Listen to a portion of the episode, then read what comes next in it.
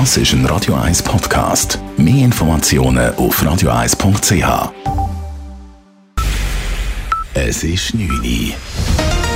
Radio 1, der Tag in 3 Minuten. Mit dem Alles Karl.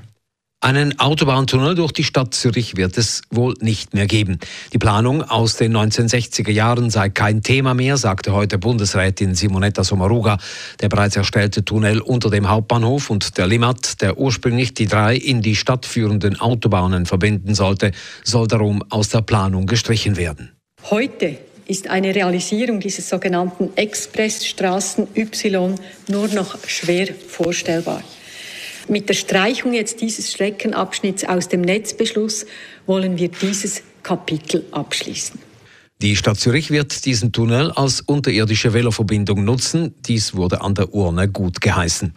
Wie Bundesrätin Sommaruga weiter erläuterte, will der Bund in den nächsten Jahren fast 13 Milliarden Franken in den Unterhalt, den Betrieb und den Ausbau des Nationalstraßennetzes investieren. Die Lohngarantien in der Kurzarbeit werden ein weiteres Mal verlängert. Begründet wird dies mit der aktuellen Omikronwelle und den damit verbundenen Einschränkungen der Wirtschaft, wie Bundesrat und Wirtschaftsminister Guy Pachmelin heute sagte. Das vereinfachte Abrechnen der Kurzarbeitsentschädigung wird bis Ende März verlängert. Weiterhin bleibt es möglich, maximal zwei Jahre lang Kurzarbeitsentschädigung zu beziehen.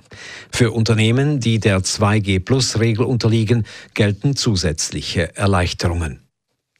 Die Zürcher Lehrerinnen und Lehrer bedauern den Stopp der Pooltests an den Schulen.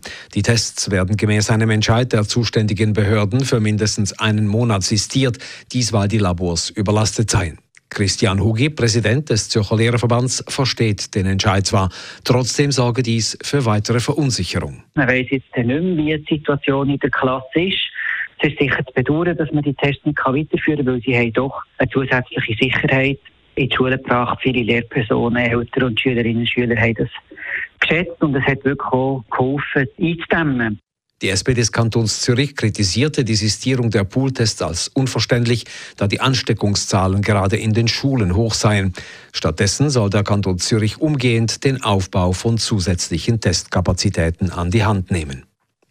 Die Anklage wirft Ex-Bankenchef Pierin Vinzenz und seinem ehemaligen Geschäftskollegen Bert Stocker arglistiges Doppelspiel vor. Sie hätten mit ihren geheim gehaltenen Beteiligungen an Firmen bei der Übernahme durch die Raiffeisenbank und die Kreditkartenfirma Aduno unrechtmäßig über 24 Millionen Franken verdient. Außerdem hätten sie mit Tricksereien den Kaufpreis noch in die Höhe getrieben und davon finanziell profitiert. Im Weiteren wurde Vinzenz vorgeworfen, er habe seine Stripclub-Besuche sowie private Reisen und Angelegenheiten als Spesen abgerechnet und damit die Bank um mehrere hunderttausend Franken geschädigt. Die Plädoyers der Anklage werden morgen fortgesetzt. Das VBS eröffnet eine Administrativuntersuchung im Nachrichtendienst des Bundes. Bei Recherchen zu Cyberangriffen seien Informationen über potenzielle ausländische Angreifer und Hacker beschafft worden, ohne dafür beim Bundesverwaltungsgericht eine Genehmigung einzuholen. Mit der Affäre beschäftigt sich auch die Geschäftsprüfungsdelegation des Parlaments. Radio 1 Wetter. In der Nacht kommt wieder der Nebel, der sich dann morgen am Donnerstag im Tagesverlauf mehrheitlich auflöst. Morgen ist es dann wegen höherer Wolken nur noch teilweise sonnig. Temperaturen am frühen Morgen easy kalt, örtlich bis minus 4 Grad, am Nachmittag dann plus 3 bis plus 4 Grad. Das war der Tag in 3 Minuten.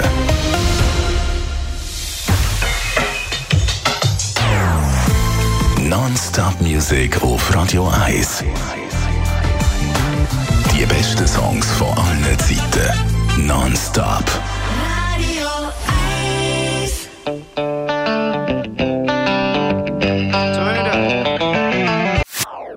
Das ist ein Radio 1 Podcast. Mehr Informationen auf radio1.ch.